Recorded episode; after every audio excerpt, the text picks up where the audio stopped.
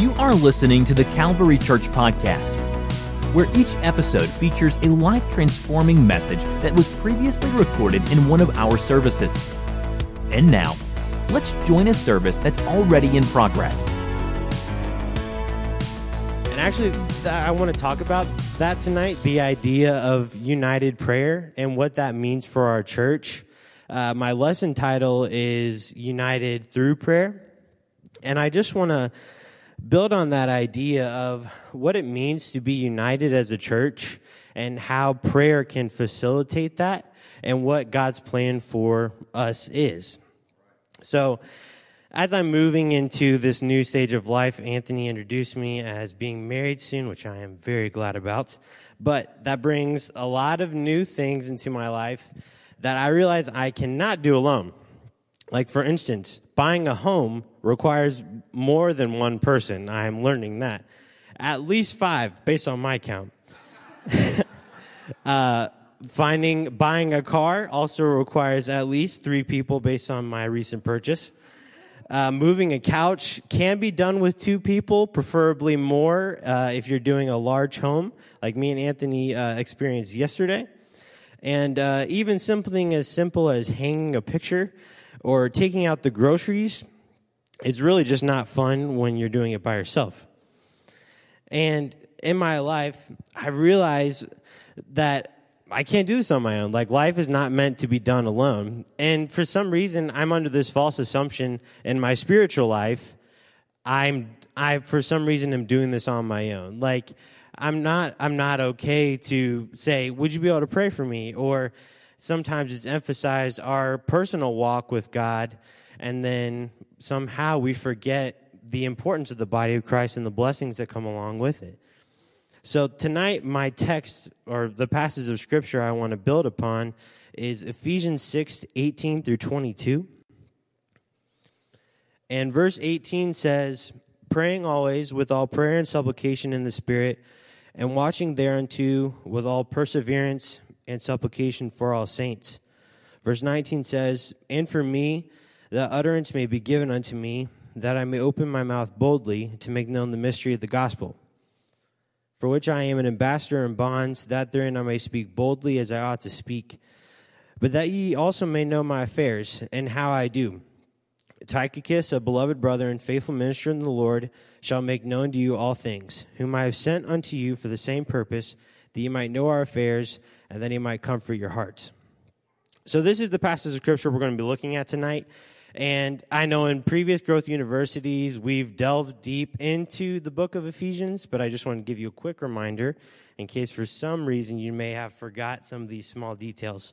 So, the letter to the Ephesian church was written by Paul in prison uh, around AD 60 to 64. And Ephesus itself was known as the capital of the chief province of Asia and had over a quarter million people. The main attraction was the Temple of Diana, which I don't think has any relation to my mom, but uh, I'll have to look into that. Um, but Paul had such an influence with the Ephesian church. In Acts 19, uh, the silversmiths from the temple harassed him because he was causing such like less and less people were buying from the temple because of the change of the gospel in Ephesus. So he's writing to the church in Ephesus, and the main theme throughout the book of Ephesians is the word unity. And specifically being united in Christ, and that's through the church and through all creation. So if you read through the book of Ephesians again, I can I implore you to when you're reading through it, look through the guise of okay, how is this affecting unity within the body of Christ and unity within creation? Paul talks about what it means to be the old man and putting on the new man, putting on the armor of God and prayer, and how children should interact with their parents and how fathers should treat their children. All of those things go in part to explain the unity of the body of Christ. And even think the idea of unity can be equal to union. And there are unions in our culture today. One established by God was marriage. Uh, even even the preamble to our Constitution says a more perfect union, and all those things are hard fought. Like if if any of you are married, I I'm not married yet, but uh, from all the books that I've been recommended to read, my understanding is it takes a lot of work to be one together. And that's the same idea with those in the body of Christ. We can't just passively attend church and expect unity within the church.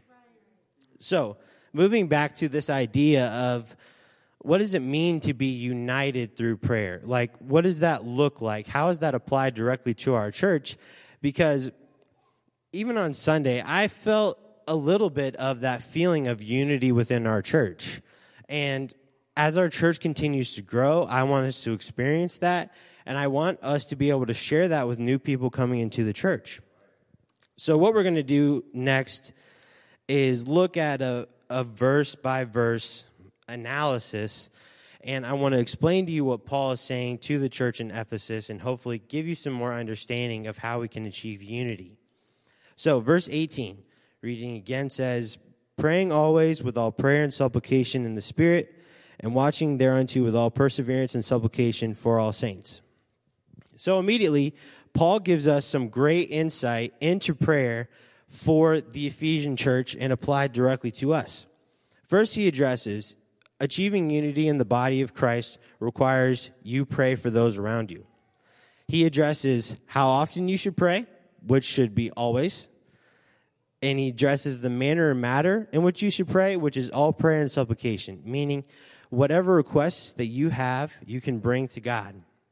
And not just that, but being praying in the spirit, having a understanding that as a Christian, you no longer are just affected by the physical world. Because oftentimes, especially in a Christian's life, if there's visible issues going on around you, there's a spiritual matter under, underneath that needs to be addressed. So, he's telling the church in Ephesus and consequently us that when we pray, we need to pray in the Spirit things that God would want to happen. Because when we pray, we open the opportunity for God to do things here on earth.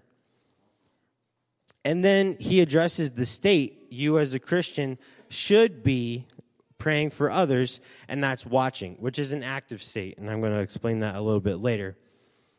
And he says, with all perseverance. So, what does that mean?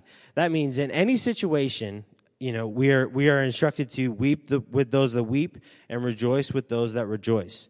And it's our obligation to achieve unity within the body of Christ, to pray and to pray for others in the instances that their life is going good and then in the instances that their life is going bad. Because that is what achieves unity. You know, I, I, I can't articulate enough how how people have prayed for me and there are prayers that have been prayed for me that I don't know about and I know that they have affected my life. We were um, when I first attended Discover Calvary, uh, Charlotte and Nathan were talking about the blessings of being in the body of Christ. And for instance, uh, there was a story that someone didn't grow up without a parent, and because they're in the body of Christ, the Lord blessed them with a a spiritual parent, someone that can invest in them. And that's one of the blessings of being in the body of Christ. And there's, I mean, I would argue it creates unity. You're that much closer to that person. And that was God's ultimate goal for us. So moving on to the next verse, verse 19, Paul now transitions saying, okay, you need to pray for other people. And now Paul even transitions to indicate if you want unity within the body of Christ, you also need to ask prayer for yourself.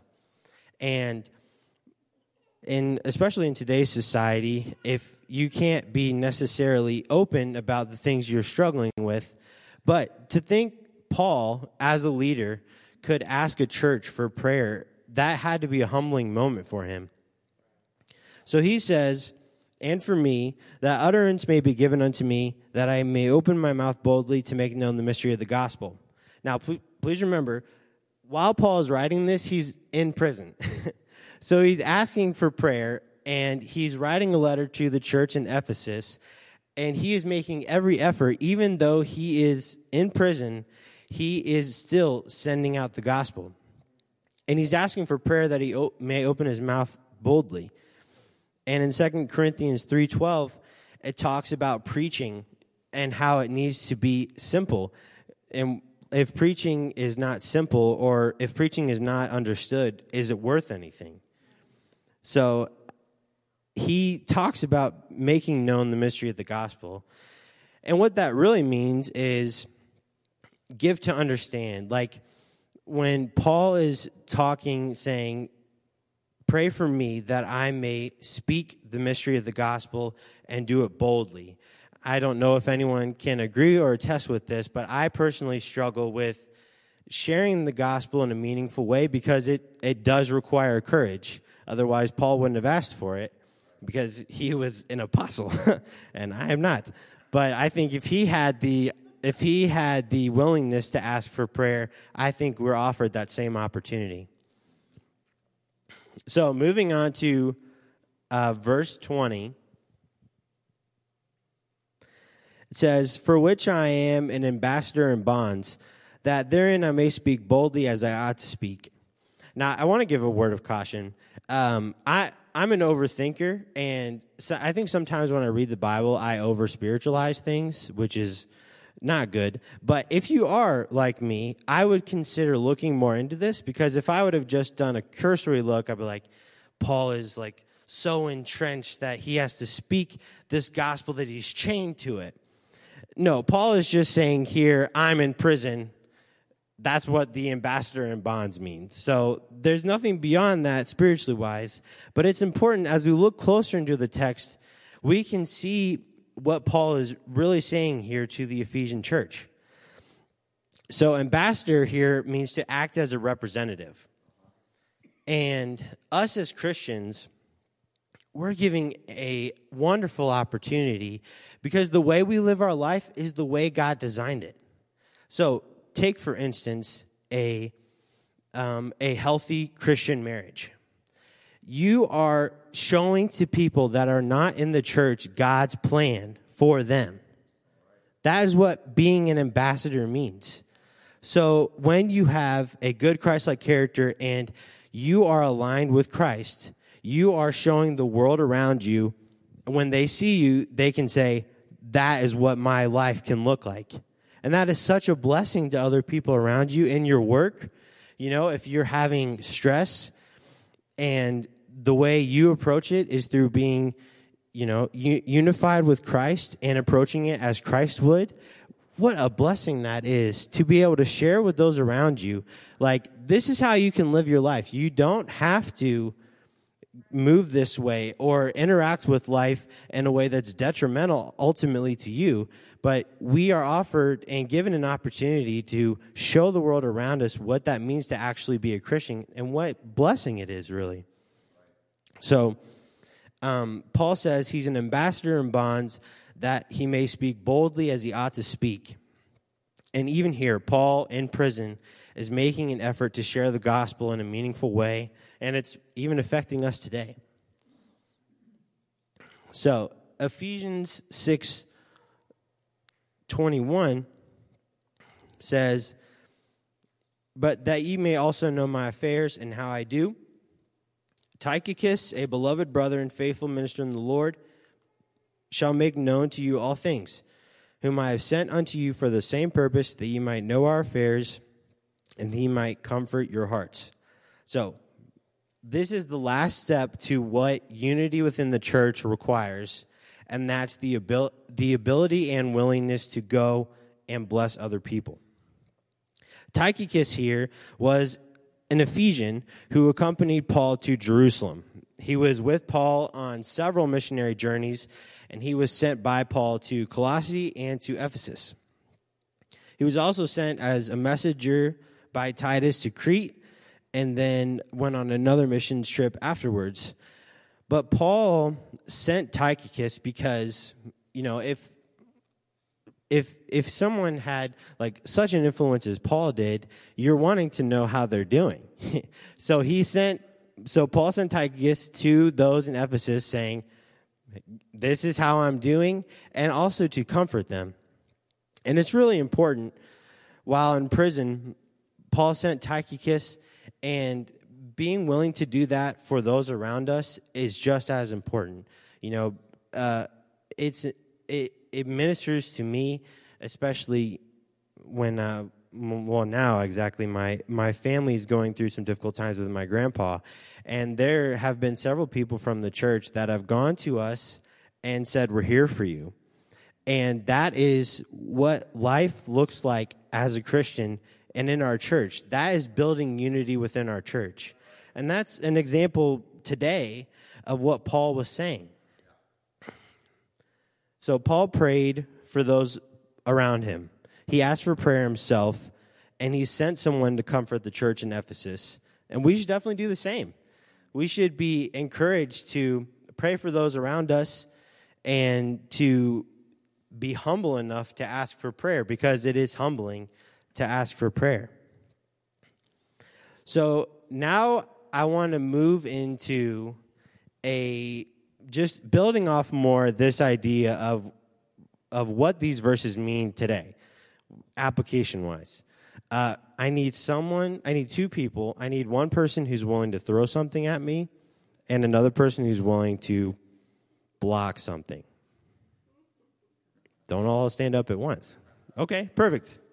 We have okay. I'm not going to ask which one is willing to throw something at me or not. Uh, if you want to, I'm not going to wear one. Okay, perfect.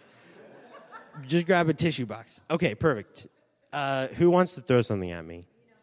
Okay, so you're going to be the devil. it's nothing personal. All right, so just uh, you can sit or step aside for a second. Okay, so in Ephesians 6:18, Paul tells the Ephesian church to watch. It's an active. So, let's say Anthony is the devil. He's not. He's wonderful. But if my church is not united, this is what opens up for me. So, the devil, we as Christians, we are wrestling not against flesh and blood, blood, but against principalities and powers. So, if I don't have someone watching my back and I'm walking through life and the devil throws something at me, there's nothing there to stop me. And that cannot sustain a church. There's no unity within a church. Because a Christian life is not meant to walk alone. You're, you weren't designed, even from the very beginning, God said it's not good that man should be alone. So he established it from the very beginning that within his church, he started the institution of marriage, and that required two people. And even within his church, it requires more than one person. So let's say we're following the biblical model here, where Sean cares about me, and we have unity within the church. So if I'm walking along, along my, my life, and Paul says to watch, if the devil's throwing something at me, That's a perfect example. Can we give them a hand clap, please?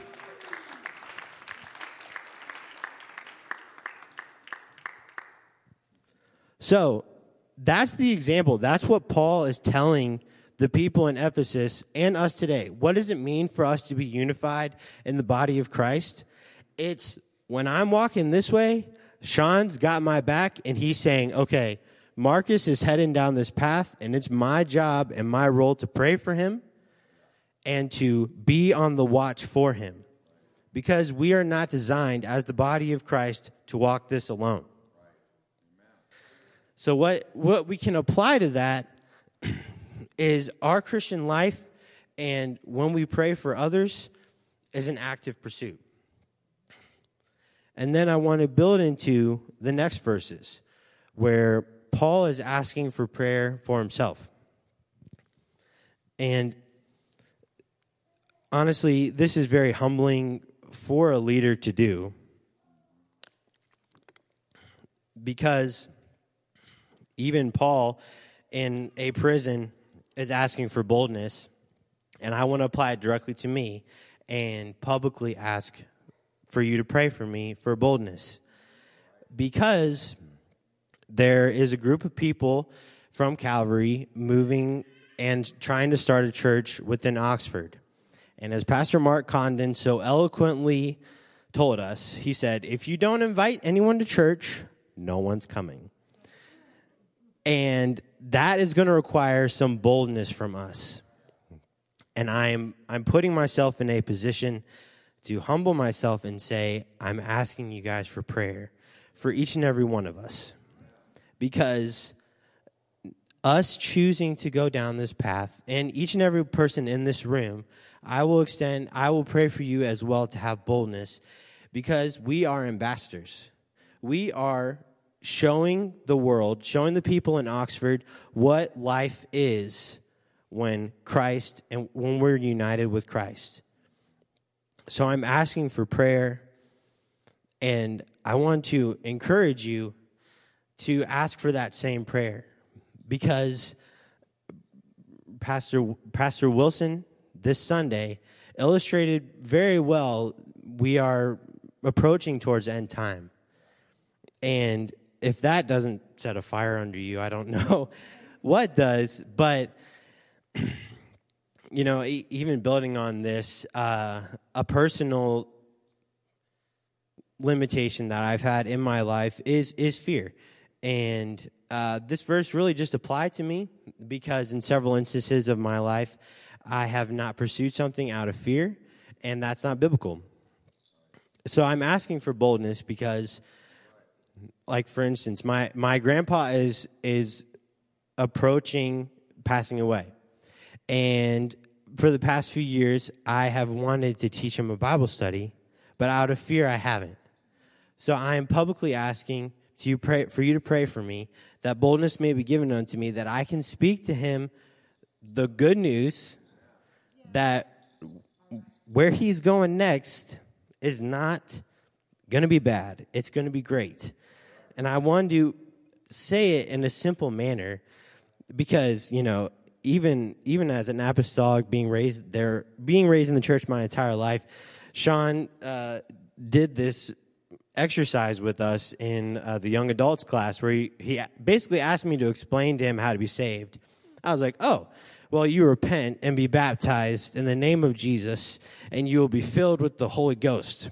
That sounds perfect when you say it to an apostolic pe- group of people because they know what's happening. And he's like, okay, I don't know what you just said. So obviously, that is what Paul is saying. We need to speak not only with boldness, but also with simplicity. And we need to strip away we have an understanding of how God saves us. It's clearly identified in the scriptures and we can articulate it in a meaningful way. But another step beyond that is explaining it to any person. And that is what makes the gospel is so wonderful.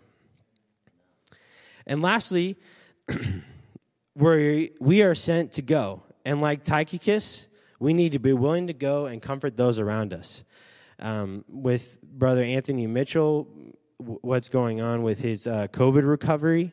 Uh, that's a perfect example of what building unity in the body of Christ looks like. Taking the time to, you know, call or, or visit him or drop something off. You build unity within our church. Like it, it's, it's like it's, you can feel it. You can feel it. And what that does is when we're unified in Christ, it creates opportunity for our church to grow and for us to grow closer together as Christ intended. So, as we go into our app time, there are three points I would like you to address. First, I would like you to tell the person next to you, thank you for watching out for me and for being there for me. Because I, I hope you guys leave with feel good stuff in you. Like, this is to make you feel good. Like, I have all these people with me. It's amazing. So that's the first thing I want you to do is say, thank you for being there for me. Next, I want you to share a time when someone from the church prayed for you or supported you th- through a difficult situation. And then lastly, I would like you to share something you want prayed about. Um, if you would like, you can pray at the end of Growth University when we're closing it out, or even to take it a step further to continue to build unity. I would ask that both of you follow up by Friday evening with each other and consider what that will do for your relationship within the body of Christ. So please take a few minutes to discuss that, and then we will close this out.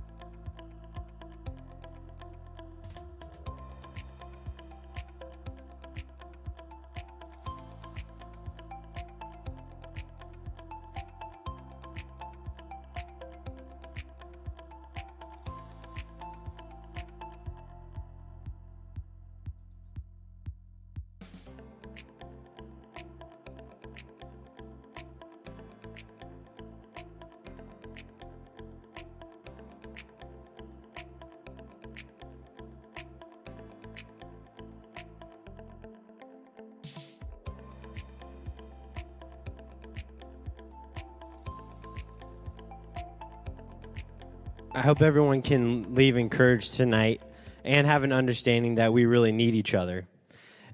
And I'm I'm hoping this understanding and, and going through this text opens your eyes to the benefits of united prayer within our church and why it's so important. Because we need each other, and it's as simple as that. And Paul illustrated to us what can be accomplished through unity within the body of Christ. And it's just a blessing to be part of a body like this where we have the opportunity for someone to watch out for us, to humbly and publicly ask for prayer, and also have people come to us.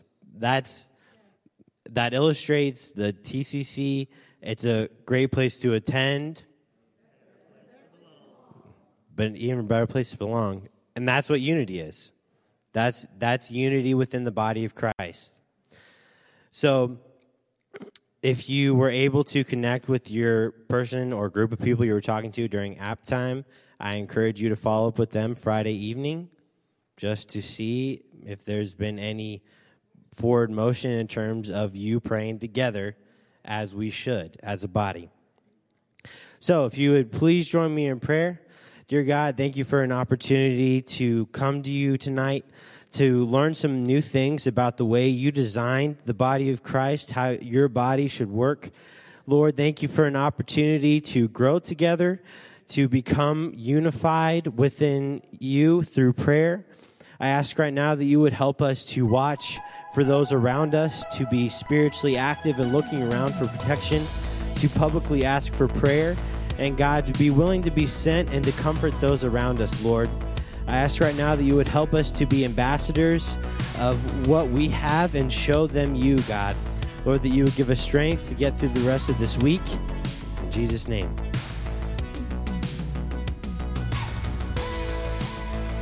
This podcast was brought to you by the Calvary Church in Cincinnati, Ohio.